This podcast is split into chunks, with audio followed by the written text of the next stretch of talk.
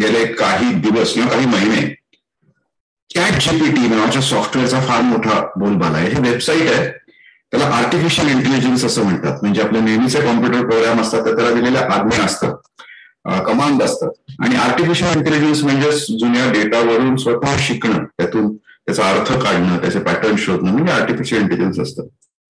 पण त्याचा बोलबाला व्हायचं फार मोठं कारण असतं की नुकतेच मायक्रोसॉफ्टने त्याच्यात टेन बिलियन डॉलर्स इन्व्हेस्ट केले तर टेन बिलियन डॉलरची किंमत इतकी मोठी आहे एका वेबसाईटमध्ये इन्व्हेस्ट करायला की तुमच्या पाकिस्तानचा काय म्हणतो उर्वरित पैसे आणि त्याच्या तिप्पट रक्कम एका वेबसाईटमध्ये पाकिस्तानच्या फॉरेन रिझर्वच्या तिप्पट रक्कम कोणीतरी एखाद्या वेबसाईटमध्ये टाकतो so it's a big amount आणि हे बिलगेट्स म्हणतोय की it change the world so आपण या विषयात थोडी माहिती मिळवून घ्यायचा प्रयत्न या पॉडकास्टमध्ये करणार आहोत.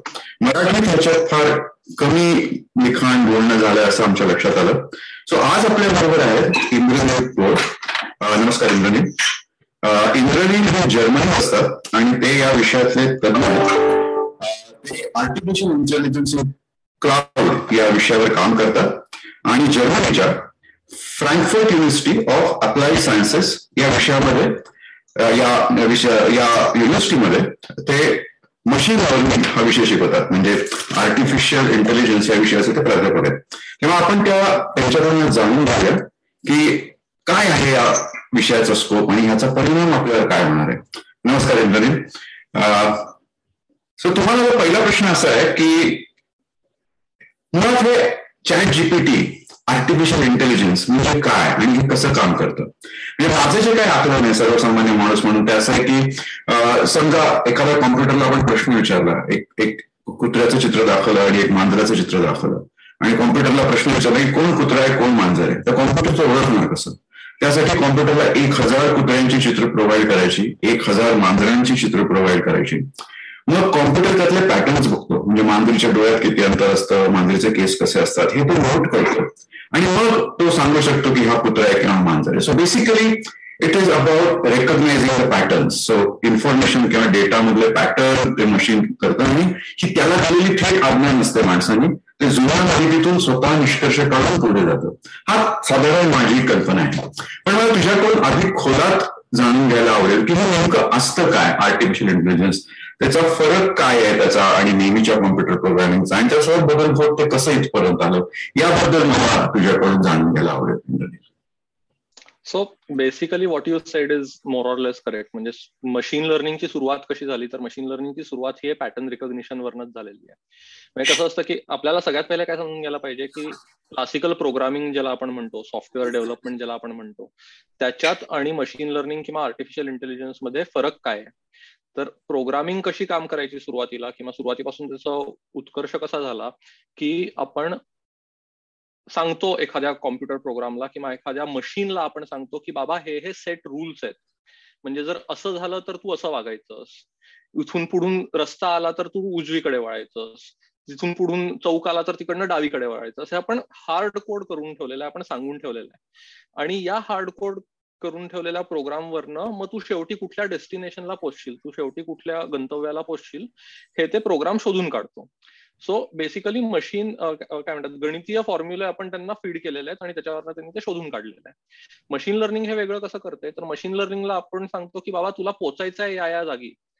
तुला सदाशिव पेठेत पोचायचं आहे आता कसं पोचायचं? रस्ता तू शोधून काढायचा.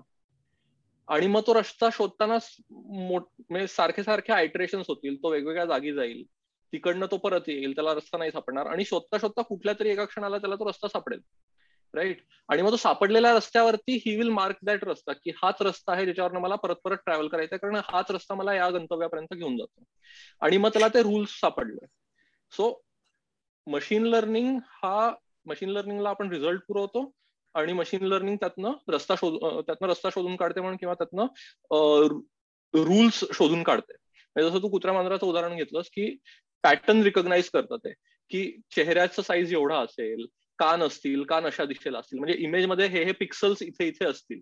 ओके याचे लिमिटेशन्स वगैरे आहेत त्याच्यावरती आपण नंतर बोलू. पण मग चॅट जीपीटीचं एवढं कौतुक का त्याच्यात? म्हणजे हे तर मशीन लर्निंग गेले वीस वर्ष चालू आहे. मग चॅट जीपीटी काय नवीन करतं? तर चॅट जीपीटी चॅट जीपीटीच्या आधी मशीन लर्निंग कुठे कुठे वापरत होते? सो हा एक्झॅक्टली करेक्ट करेक्ट सो हा एक मोठा फरक आहे की मशीन लर्निंगचा मुख्यतः उपयोग आपण कसा करत होतो ना की आपण मुख्यतः त्याचा उपयोग करत होतो डिटेक्शनमध्ये. म्हणजे शोधून काढणं गोष्टी. म्हणजे मी तुला सांगितलं की हा कुत्रा मांजर आहे पुढच्या वेळेस तुला कुत्रा दिसला तर तू सांगशील की हा हा हा कुत्रा होता किंवा हा हा ही मांजर होती. पण कुत्र्याचं चित्र काढून दाखवणं तुला कठीण होईल.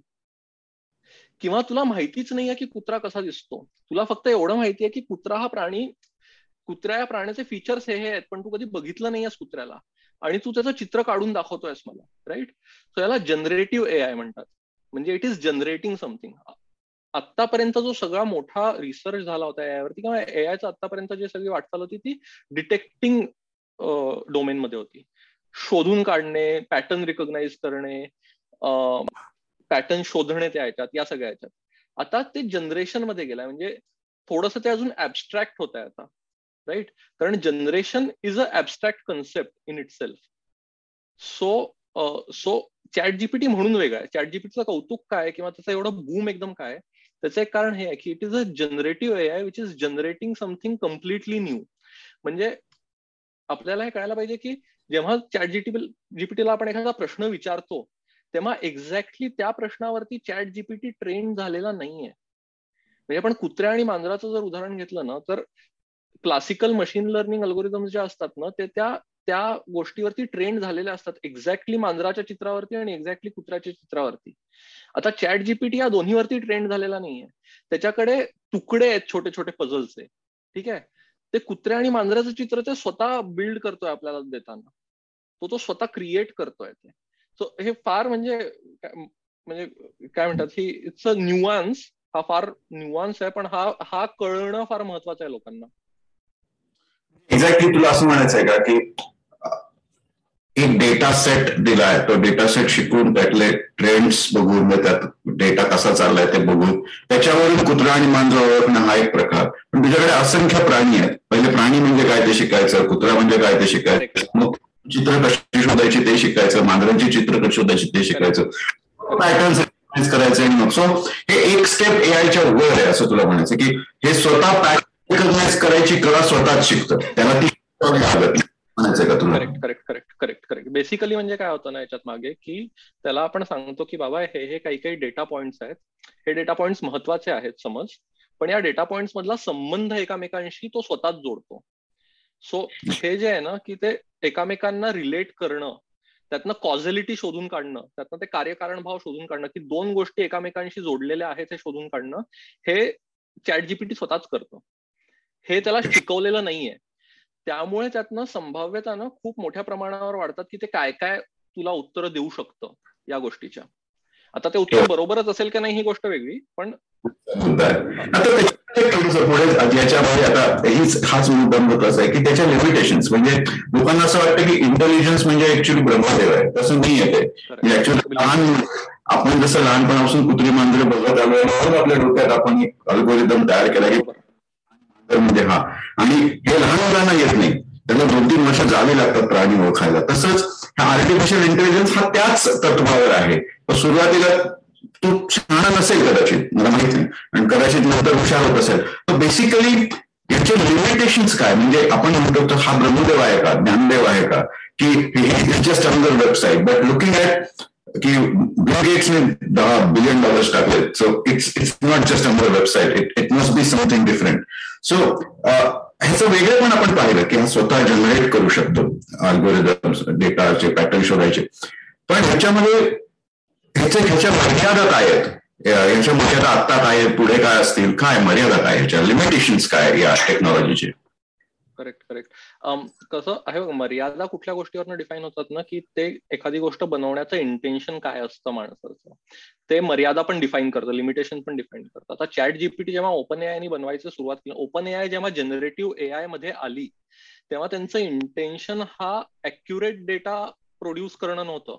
त्यांचं इंटेन्शन होतं जनरेट करणं. डेट एआय ला नवीन गोष्ट क्रिएट करता आली पाहिजे. नवीन गोष्ट काय म्हणतात creation is the goal of that company किंवा is the goal of that algorithm so त्यामुळे कसं होतं की त्याचे लिमिटेशन सुद्धा त्या गोलला बांधल्या गेलेले आहेत.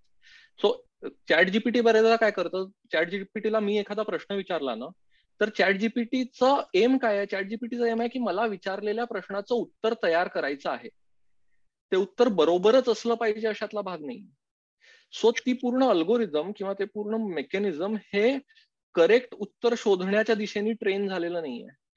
The answer should look good enough the answer should feel accurate enough it doesn't have to be accurate enough of it जुन्या विज्ञान कथांमध्ये हा प्रॉब्लेम असायचा की तुमच्या समोरच्या बाजूला एक भिंत आहे आणि भिंतीच्या पलीकडून तुम्हाला उत्तरं मिळतात.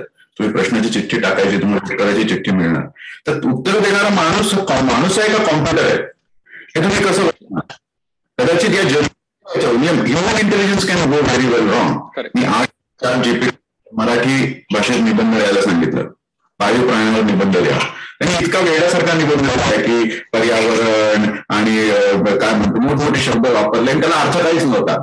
त्या सगळ्या निबंध स्टुपिड इव्हन चौथीतल्या चांगला निबंध सो हे काय म्हणजे ह्या लिमिटेशन काय येतात त्याला? त्याला आज मराठीत निबंध का नाही लिहिता येते कारण कारण ते चॅट जीपीटी तयार कसं झालंय ना हे आपल्याला बघायला पाहिजे. चॅट जीपीटीचं एक लँग्वेज मॉडेल आहे ठीक आहे? त्यांनी काय केलं बेसिकली त्यांनी इंटरनेट पूर्ण स्क्रेप केलं.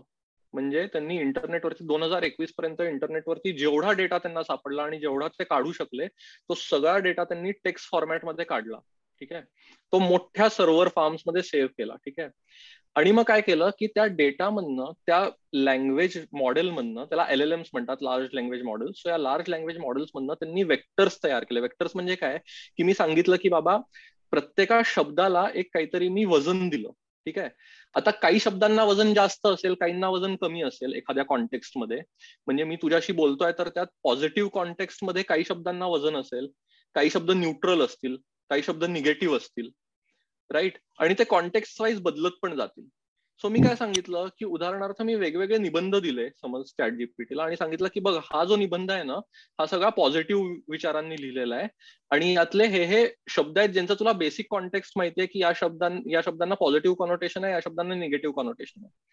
आणि त्यातनं आता तू संबंध बिल्ड कर की हे शब्द आपापसात पॉझिटिव्ह कॉन्टेक्स्टमध्ये काय मिनिंग तयार करत असतील?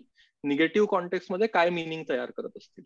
राईट पण आता यात बायास येतो. बायास कसा येतो की इंटरनेटवरती खूप मोठ्या प्रमाणावर साहित्य इंग्रजी भाषेत आहे. सो ऑफकोर्स त्याचं लर्निंग मेकॅनिझम पण इंग्रजी भाषेत जास्त तयार झालेला आहे. किंवा त्यांनी पण जो डेटा स्क्रेप केला असेल तो अर्थात इंग्रजी भाषेतला जास्त मोठ्या प्रमाणावर स्क्रेप झालेला आहे. तो मराठी जास्त रिजनल लँग्वेजेस मध्ये कमी झालेला आहे. सो त्यामुळे त्याचं शिक्षणच नाही आता भाषेंवरती. मी त्या भाषेत शिकलेलोच नाहीये. पण आता जर तू आणि मी असो माणूस म्हणून तर आपण काय म्हणू? आपण म्हणू की मला ही भाषा येत नाही मला दुसऱ्या भाषेत प्रश्न विचार. चॅट जीपीटीचा गोल काय आहे? मला कोणी प्रश्न विचारला तरी मला उत्तर द्यायचं आहे. ते उत्तर कसंही असलं तरी चालेल. मग ते तुला उत्तर द्यायचा प्रयत्न करणारच त्या भाषेत. त्याच्याकडे जेवढी इन्फॉर्मेशन असेल तेवढ्याच इन्फॉर्मेशन इथे एक गमतीचा भाग म्हणजे हा जो हे जे लिमिटेशन आहे म्हणजे आपण जर मराठीत म्हणायचं झालं तर असं म्हणता येईल का की हे लिमिटेशन इज बेसिकली त्याला विवेक नाहीये? म्हणजे त्याला हे नाही कळत की आपण याचं उत्तर द्यावं की नाही. पण त्याला हे कळतं की या डेटातून त्यातल्या त्यात मला आत्ता उत्तर काय देता येत आहे आणि त्याला फीडबॅक आहे. म्हणजे आपण त्याला म्हटलं की हे ना होतं निबंध तर तो देतो किंवा जेवढे जेवढे जास्त प्रश्न विचारतील आणि जेवढं ते जास्त काम करेल तेवढे सगळ्या डेटा ते परत ट्रेन शोधून कोण खुश आहे कोण नाखुश आहे आपल्या बोलण्यावर. त्याच्यावर एक नवीन अल्गोरिदम तयार करून कदाचित दोन वर्ष मी दिलेला त्याच विषयावर ते खूप चांगला निबंध लिहू शकेल. कदाचित. You don't know if it gets right की तुम्ही त्याला लहानपणापासून शिकवत शिकवत जायचं आणि त्याला इंटेलिजन्स आहे. इंटेलिजन्सचा अर्थ बुद्धिमत्ता आहे. बुद्धिमान असं नाही. म्हणजे त्याला शिकण्याची त्याच्याकडे कला आहे. तो आधीच बुद्धिमान असा त्याचा अर्थ नाहीये. हे हा फार मोठा फरक आहे. आमच्यासारख्या सामान्य माणसांसाठी समजायला. हे आपण लिमिटेशन त्याचे साधारण बघितले. ह्याच्याबद्दल अगदी लहानपणापासून आपल्या आपण जे सिनेमे बघत मोठे झालो आपल्या टर्मिनेटर टू किंवा सायन्स फिक्शन या सगळ्यामध्ये कृत्रिम बुद्धिमत्ता याच्याविषयी खूप मोठासा टाबू सारखं असतं. किंवा त्याच्याबद्दल बातम्या सुद्धा अशा टाबू सारख्या दिल्या जातात. Will take over the world artificial intelligence म्हणजे काय? खरोखर बुद्धिमत्ता काहीतरी आहे. ज्याला मराठीत इन्कम लिहिता येत नाही सध्या. तर तो त्याच्यावर जगावर राज्य करेल.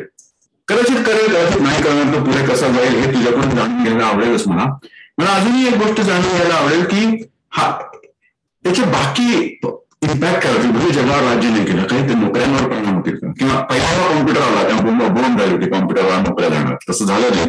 लाखो नोकऱ्या तयार झाल्या आणि त्या कॉम्प्युटर आला म्हणून आपण आता इथे आहोत. सो त्याचा इम्पॅक्ट काय बिझनेसवर आय टीवर ह्याचं साधारण काय आहे तुझी आयडिया आणि तुझ्या कलिग्स काय साधारण याच्याबद्दल बोलतायत? की ह्याचा परिणाम काय असेल? And can it take over the world या दोन प्रश्नांना तू ऍड्रेस करू शकशील का? हो म्हणजे एक दोन गोष्टी असतात कुठल्याही नवीन तंत्रज्ञानाच्या बाबतीत. एक म्हणजे पहिली गोष्ट की त्याच्याबद्दल ती भीती असते की नोकऱ्या जातील किंवा याच्यामुळे काय म्हणतात it will it will take over the world या अर्थाने. आणि दुसरं ती भीती दुस कशामुळे येते? तर ते दुसरं कारण असतं की आपल्याला we are not trained on that technology so आपल्यासाठी ते अगदी नवीन असतं. आपल्याला त्याच्याबद्दल काही माहिती नसतं. आणि त्यामुळे तो अननोन फॅक्टर जास्त भीती निर्माण करतो. दोन गोष्टी आहेत. नोकऱ्या म्हणजे काय म्हणतात? It is going to change the world no doubt about it so artificial intelligence हे जग बदलणार आहे हे गेले दहा वर्ष दिसतच आहे त्याच्या प्रोग्रेसवरनं ज्या अर्थाने. आपल्याही आयुष्यात इतक्या वेगवेगळ्या प्रमाणात आर्टिफिशियल इंटेलिजन्स इनग्रेन झालाय ना की आपल्याला कळतही नाही. आपल्या रोजच्या रोजच्या आयुष्यात. म्हणजे ते जीपीएस असेल गुगल मॅप्स असेल किंवा आपलं सर्च इंजिन्स असतील फेसबुक ट्विटर सारखे सोशल मीडिया असतील सगळीकडे ऍडव्हर्टाइजमेंट असतील सगळीकडे कुठे ना कुठे आर्टिफिशियल इंटेलिजन्सचे मशीन लर्निंगचे कॉम्पोनेंट्स आज असतात सगळ्या मॉडर्न सॉफ्टवेअर्समध्ये पण ही जी गंमत आहे ना की याच्यानी नोकऱ्या जातील खूप मोठ्या प्रमाणावर नोकऱ्या जातील सगळंच बदलून जाईल. तर हे आता तू जसं म्हणलंस ना की कॉम्प्युटर आलं होतं तेव्हा झालं होतं. हे सगळ्या तंत्रज्ञानांच्या बाबतीत होतं. म्हणजे याच्या याचं मी नेहमी एक एक्सेलचं उदाहरण देतो की एक्सेल जेव्हा नव्हतं आलं एक्सेल जे वर्ड मायक्रोसॉफ्ट एक्सेल सॉफ्टवेअर आहे जे स्प्रेडशीट सॉफ्टवेअर आहे त्याच्या आधी लोक हाताने स्प्रेडशीट्स बनवायचे मोठ्या मोठ्या. म्हणजे ते टेबल भरून मोठ्या टेबल भरून ते स्प्रेडशीट्स बनवायचे. किंवा कॅड डिझायनिंगमध्ये मेकॅनिकल डिझायनिंगमध्ये पण तसंच करायचं. कॅडचे ड्रॉइंग हाताने लोक बनवायचे मोठे मोठे.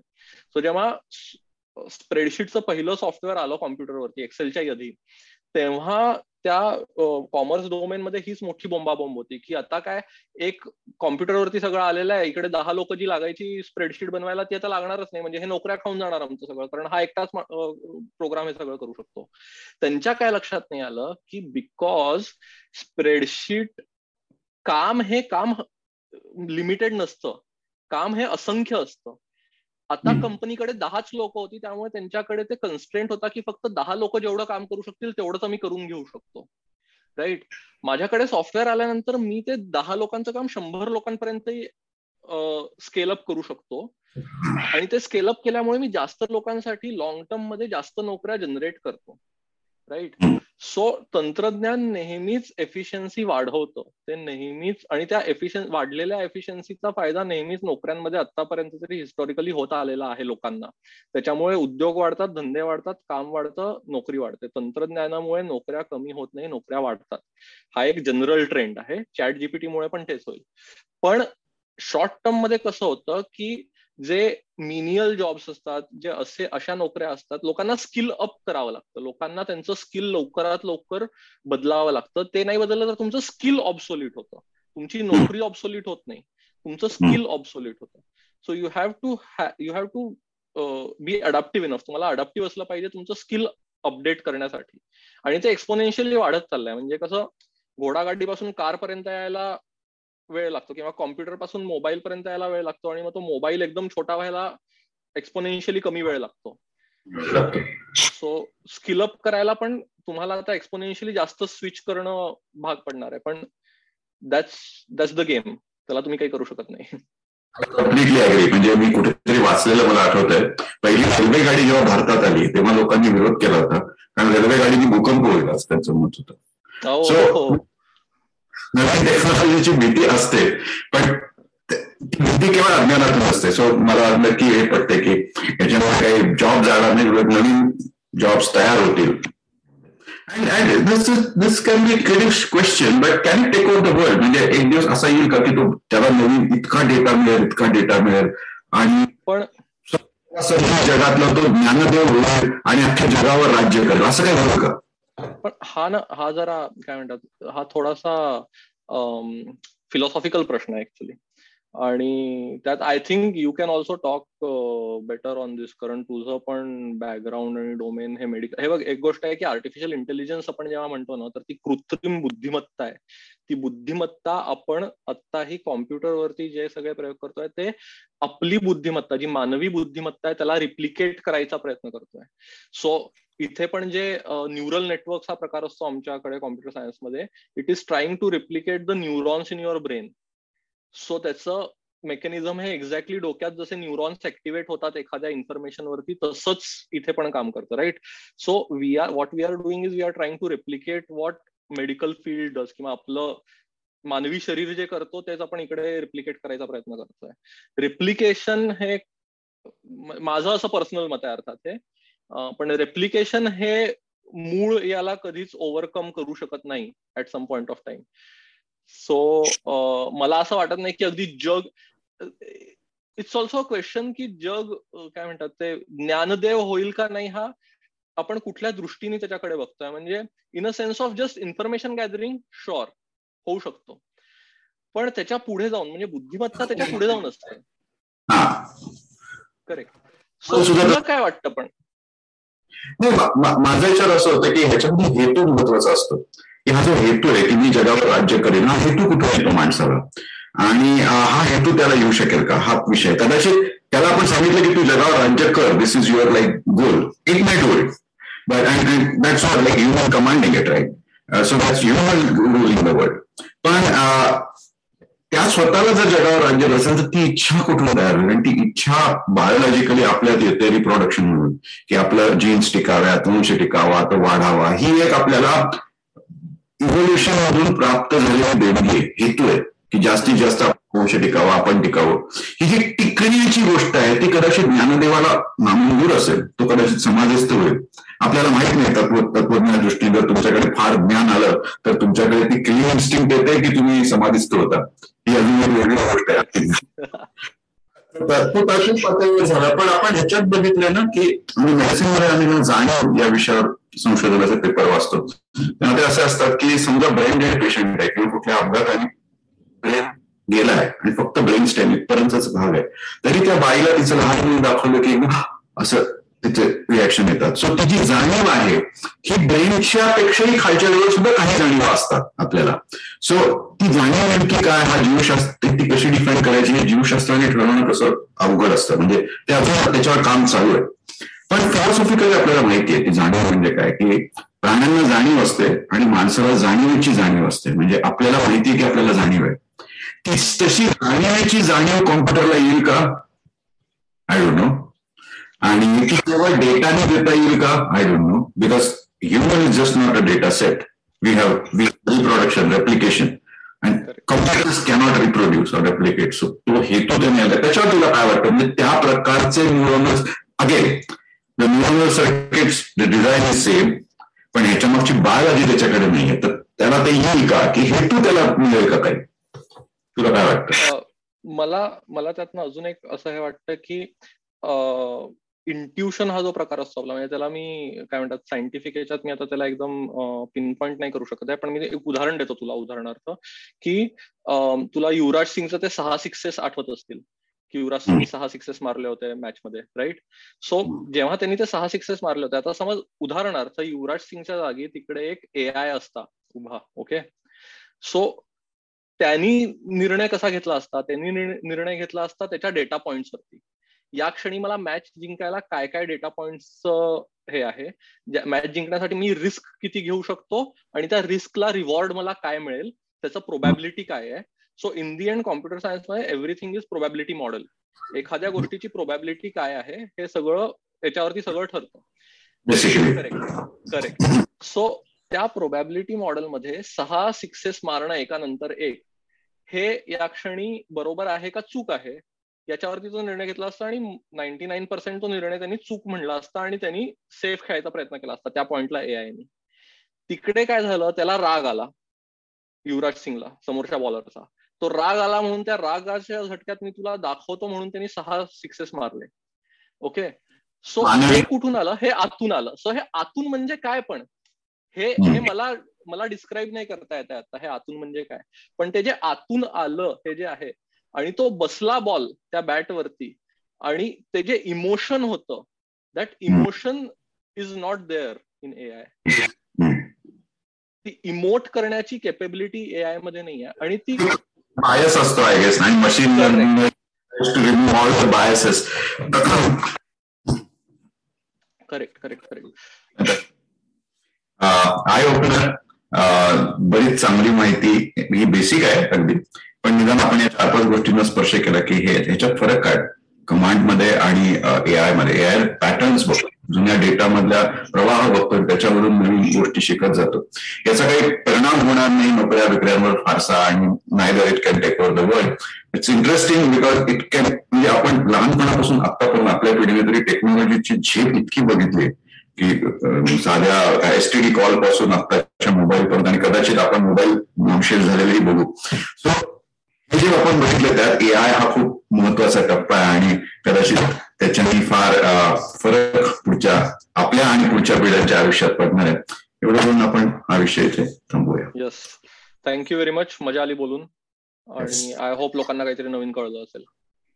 धन्यवाद तुझा वेळ दिला आणि मराठीत या विषयाबद्दल काहीतरी कंटेंट सुरू केल्याबद्दल.